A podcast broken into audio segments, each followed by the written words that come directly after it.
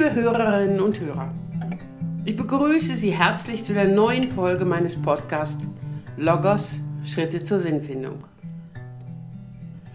Das Thema der vergangenen beiden Folgen war die Situation der Entscheidung. Bei dem letzten Beispiel zu diesem Thema hatte ich berichtet von Menschen, die große Angst davor haben, durch ihre Entscheidung andere Menschen zu enttäuschen. Wenn dann sichtbar wird, dass sie Angst haben, Schuld auf sich zu laden, wie bei dem von mir zitierten Beispiel des Karl S., dann sollte das Thema Schuld und Schuldgefühle unbedingt besprochen werden. Dies ist auch das Thema der heutigen und der kommenden Folgen.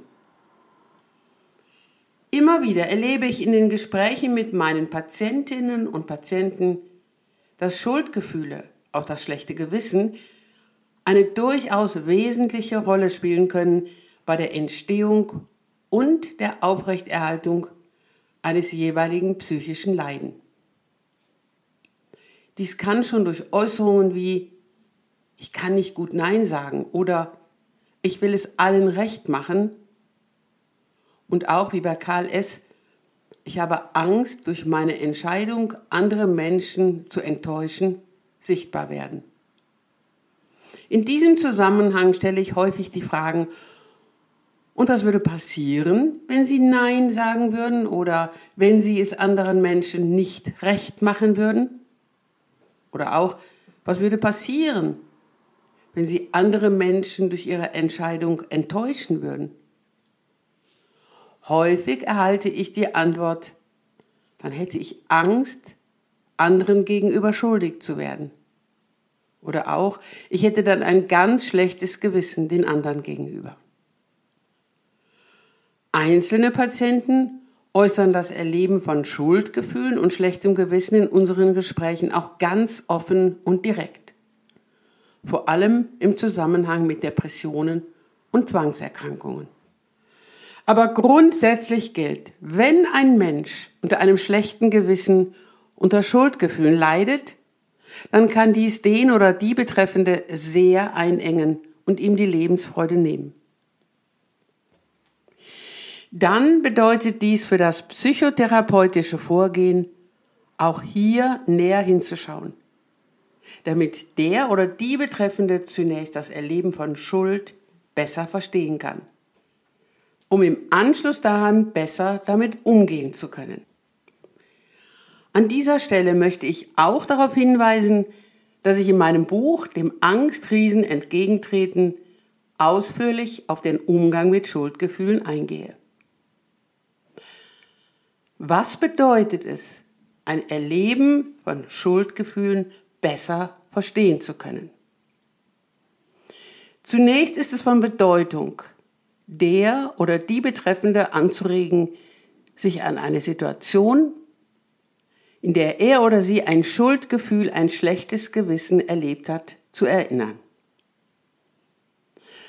Dann rege ich an zu beschreiben, wie er oder sie das schlechte Gewissen, das Schuldgefühl erlebte, was es in ihm, in ihr ausgelöst hat.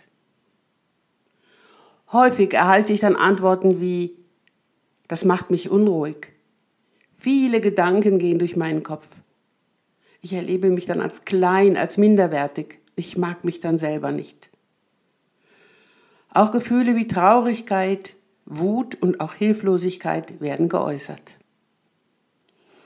Wenn wir genau hinschauen, dann wird deutlich, ein Schuldgefühl kann einen Menschen erheblich einengen, kann seine Freiheit in hohem Maße einschränken. Nochmal, da ist das Hängenbleiben an negativen Gedanken. Da ist auch häufig eine innere Unruhe, die Selbstzweifel und das Gefühl von Minderwertigkeit. Dieses Erleben ist ganz häufig verbunden mit körperlichen Symptomen wie Schlafstörungen, Appetitlosigkeit, Kopfschmerzen, Herz-Kreislauf-Störungen und so weiter. An dieser Stelle möchte ich ein Beispiel einfügen, von dem ich auch in der letzten Folge meines Podcasts berichtet hatte. Das Beispiel von Karl S. Nochmal zur Erinnerung, Karl S. war 19 Jahre alt, als er zu mir in meine Praxis kam. Wenige Wochen zuvor hatte er sein Abitur bestanden. Er wollte nun eine handwerkliche Lehre als Schreinermeister absolvieren. Damit stieß er allerdings bei seinen Eltern und bei seinen beiden älteren Brüdern auf heftige Kritik. Dies verunsicherte ihn sehr. Er wurde immer unruhiger und zweifelte zunehmend an sich selber. Die Eltern von Karl S. arbeiteten beide in einem akademischen Beruf. Die Brüder absolvierten ein Studium. Herr S. sagte, meine Eltern sagen immer wieder, wofür hast du dein Abitur gemacht? Verbau dir deine Zukunft nicht. Es ist viel besser, wenn du studierst und später einen akademischen Abschluss vorweisen kannst. Er betonte wiederholt, ich will vor allem meine Eltern nicht enttäuschen. Aber, so fügte er hinzu, ich muss bald eine Entscheidung treffen, denn der Schreiner, bei dem ich mich beworben habe und der mir eine Zusage gegeben hat, der will, dass ich möglichst bald den Vertrag unterschreibe. Auch Herrn S. bat ich, sich einmal vorzustellen, der Gedanke, ihre Eltern zu enttäuschen, was löst dieser in ihnen aus? Er antwortete, das kann ich ganz schlecht aushalten. Ich habe dann das Gefühl, meinen Eltern und ihren Erwartungen nicht gerecht zu werden. Können Sie das noch näher beschreiben, bat ich ihn. Das macht mich ganz unruhig, antwortete er. Ich weiß nicht, was ich machen soll. Ich fühle mich hin und her gerissen. Haben Sie Ihre Eltern schon einmal enttäuscht? fragte ich ihn. Ja, wenn ich zum Beispiel schlechte Noten nach Hause brachte. Und wie haben Sie dies erlebt? Ich hatte ein ganz schlechtes Gewissen meinen Eltern gegenüber. Sie haben sich sicher auch gedacht, dass ich mich nicht genügend angestrengt habe. Das ist aber nicht so. Wie haben Ihre Eltern dann reagiert, wenn Sie mit schlechten Noten nach Hause kamen? Ach, da kamen dann Kommentare, die richtig wehtun konnten. Auch die Blicke der Eltern kann ich schlecht aushalten. Bei diesem Erleben verspürten Sie dabei auch Angst? fragte ich ihn. Herr S. überlegte erst. Dann sagte er, ich habe Angst, dass meine Eltern mich für einen Versager halten. Vielleicht auch, dass sie meine Brüder dann lieber haben als mich. Durch die Antworten und Schilderungen von Karl S. wird deutlich, wie sehr ein Schuldgefühl, ein schlechtes Gewissen einen Menschen in negativer Weise beeinflussen kann. Auch ist aber deutlich geworden, wie sehr Angst bei dem Erleben von Schuldgefühlen eine große Rolle spielt. Da ist die Angst vor den negativen Konsequenzen. Angst vor Strafe. Strafe bedeutet immer einen Verlust von etwas, das einem Menschen wichtig ist. Und das Wichtigste für uns Menschen, der härteste Verlust, den wir erleiden können, ist Liebesentzug. Wenn wir nicht mehr dazugehören, wenn wir ignoriert und nicht mehr wertgeschätzt werden. Spätestens hier taucht eine weitere Frage auf. Sind Schuldgefühle immer gleichbedeutend mit echter Schuld? Wir Menschen können uns schuldig fühlen, auch dann, wenn keine berechtigte Schuld vorliegt. Die negativen Auswirkungen sind identisch, sind genauso, als wenn wir echte Schuld erleben. Damit wenden wir uns nun der Frage zu, was ist echte, was ist berechtigte Schuld? Wann werden wir Menschen wirklich schuldig? Karl S. antwortete auf diese Frage, wenn ich jemandem absichtlich schade? Ist diese Antwort, diese Definition ausreichend? Um zu einer umfassenderen Definition von Schuld zu gelangen, füge ich jeweils folgende Frage hinzu. Wodurch entsteht überhaupt Schuld bei uns Menschen? Dazu vielleicht noch ein Hinweis. Wir Menschen sind keine Maschinenteile, die sich in einem mechanischen Ablauf bewegen. Diese einzelnen Teile können kaputt gehen, aber sie können nicht schuldig werden. Wir Menschen als geistige Wesen haben die Freiheit, unser Leben innerhalb gewisser Grenzen selbst zu gestalten. Diese Freiheit bietet uns Wahlmöglichkeiten. Jeder Mensch besitzt aber nur seine Perspektive und daher niemals die absolute Sicherheit, dass seine Wahl, die er treffen wird, die richtige ist. Auch haben wir Menschen ein Bewusstsein von uns und unserem Leben. In den ersten Lebensmonaten eines Menschen erwächst langsam dieses Bewusstsein von sich und seiner Umgebung. Gleichzeitig bleibt, trotz wachsender Lebenserfahrung, unser Wissen begrenzt. Wir können nicht alles wissen. Es kann uns nicht alles bewusst sein. Schuld entsteht durch ein Bewusstsein des eigenen Handelns und seiner Folgen. Im juristischen Sprachgebrauch wird in diesem Zusammenhang auch der Begriff der Vorsätzlichkeit gebraucht. Wir haben nun gesehen, dass Schuld durch unsere Freiheit und auch durch unser Bewusstsein entstehen kann. Schuld entsteht aber auch durch ein Gegenüber, durch das oder an dem wir schuldig werden können. Was ist dieses Gegenüber? Was ist das, was wir als Gegenüber erleben? An dieser Stelle schiebe ich häufig eine Frage in die Gespräche mit ein. Eine Frage, die ich auch Karl S. stellte. Können Sie sich auch selber gegenüber schuldig werden? Herr K. stutzte, überlegte. Dann sagte er, ich denke, wenn ich mich selber absichtlich verletze. Bei dieser Antwort wird deutlich, dass er es die Freiheit hat, dies zu tun oder nicht. Er hat auch ein Wissen davon, was passiert, wenn er sich absichtlich verletzt.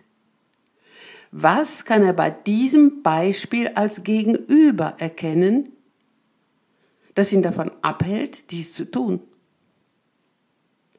Begreifbar wird dieses Gegenüber möglicherweise, wenn wir zuerst unsere Körperlichkeit betrachten.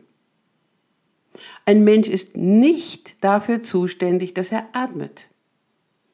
Wir sagen auch, es atmet mich. Er ist auch nicht für seinen Herzschlag zuständig. Der schlägt selbstständig. Ebenso wie die vielen physiologischen Prozesse, die in uns ablaufen. Wir Menschen haben auch uns unser Leben nicht selbst gegeben. Dies wurde und wird uns weiterhin in jeder Sekunde unseres Lebens gegeben. Gleichzeitig ist dieses Leben endlich und verletzbar. Dies bedeutet, dass wir für das, was uns gegeben ist, auch Sorge zu tragen haben, dass wir verantwortlich sind, wie wir damit umgehen. Dies gilt ebenso für unsere charakterlichen Eigenschaften und unsere Befindlichkeiten.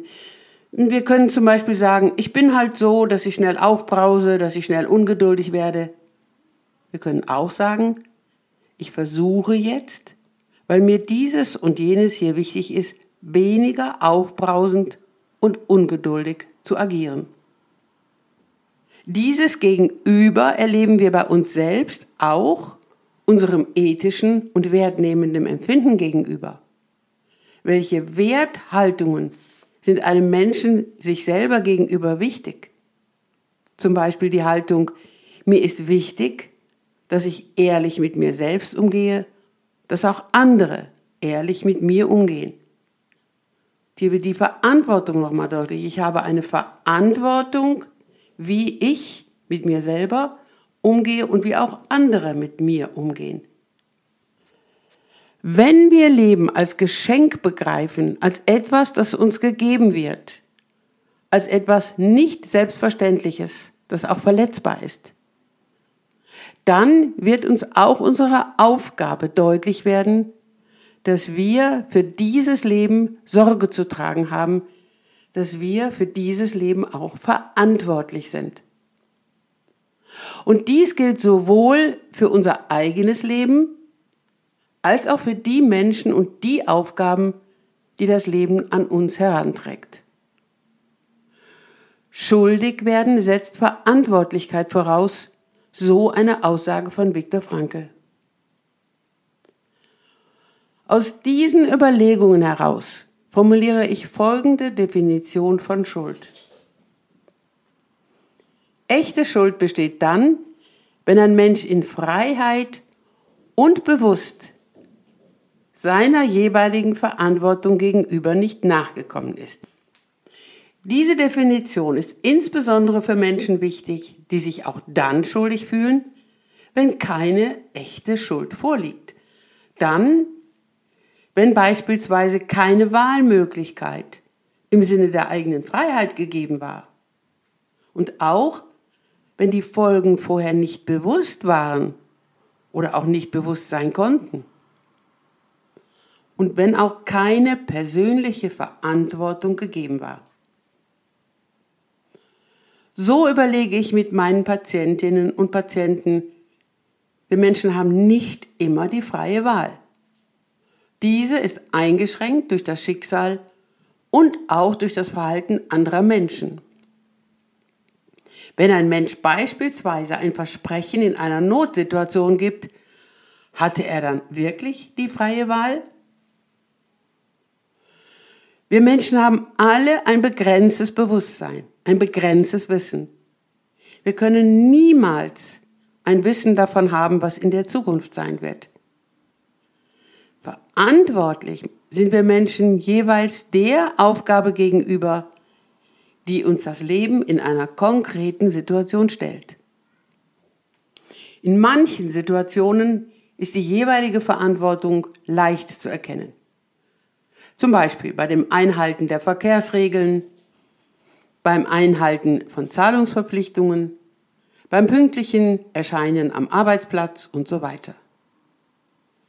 Aber Verantwortung zu erkennen im Hinblick auf Mitmenschen ist nicht immer leicht. Um dies sichtbarer zu machen, rege ich meine Patienten an, die Verantwortlichkeit jeweils von vier Seiten zu betrachten. Nicht selten wähle ich dafür die Situation, in der jetzt mein Patient, meine Patientin mir gegenüber sitzt. Dann stelle ich zunächst vier Fragen, die ich auch Karl S. gegenüber stellte. Welche Verantwortung hat jetzt der Patient sich selber gegenüber? Welche Verantwortung hat er jetzt mir gegenüber? Welche Verantwortung habe ich als seine Therapeutin mir selbst gegenüber? Welche Verantwortung habe ich jetzt ihm gegenüber? Karl S. wurde seine Verantwortung sich selber gegenüber bewusst. Körperlich beispielsweise in dem Sinne, dass er entweder Flüssigkeit zum Trinken mitbrachte oder auch etwas von mir annahm. Auch hatte er die Verantwortung, pünktlich zu kommen, bei dem Gespräch zuzuhören, ehrliche Antworten zu geben, gegebenenfalls auch Fragen zu stellen, wenn er etwas nicht verstanden hatte. Mir gegenüber hatte er die Verantwortung, zunächst wertschätzend mit mir umzugehen, mir Antworten auf meine Fragen zu geben, offen und ehrlich mit mir umzugehen. Bei letzterem wird deutlich, dass seine Verantwortung sich selbst und auch die Verantwortung mir gegenüber in Anteilen ineinander übergehen. Ich selber hatte die Verantwortung mir gegenüber, auf körperliche Faktoren zu achten.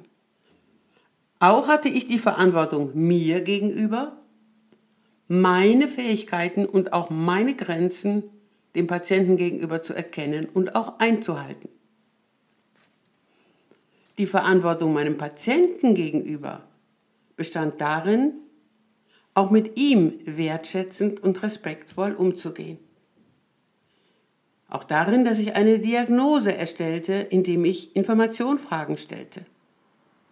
Und dann war es meine Verantwortung, ihm Hilfestellung zu geben, seine Probleme besser erkennen zu können und zu lernen, besser damit umzugehen.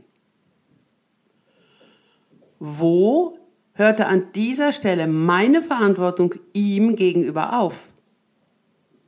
Dies fragte ich auch Karl S. Er erkannte, dass meine Verantwortung ihm gegenüber da aufhört, wo seine für sich selber beginnt. Diese Erkenntnis ist insbesondere für die Menschen von großer Bedeutung, die sich übermäßig für andere Menschen verantwortlich fühlen. Herrn S. wurde durch unsere Gespräche auch bewusst, dass er sich selber gegenüber eine Verantwortung besaß, auf die er achten sollte. Im Anschluss daran gab ich ihm die Hausaufgabe mit, zu versuchen, in einzelnen Situationen die Frage zu beantworten, worin besteht jetzt meine Verantwortung und welche Verantwortung hat jetzt mein Gegenüber? Liebe Zuhörerinnen und Zuhörer, in dieser Folge zu dem Thema Umgang mit Schuldgefühlen habe ich versucht wiederzugeben, wie es gelingen kann, ein Verständnis für das Erleben von Schuldgefühlen zu erlangen und worin der Unterschied besteht zwischen berechtigter Schuld und dem Erleben von unberechtigten Schuldgefühlen. In der kommenden Folge geht es dann um die Frage, wie kann ein Mensch nach dieser Erkenntnis lernen, mit seinen Schuldgefühlen umzugehen? Liebe Zuhörerinnen und Zuhörer, ich danke Ihnen für Ihre Aufmerksamkeit und ich freue mich auf die nächste Folge mit Ihnen. Mit einem herzlichen Gruß, Ihre Ursula Thierrier.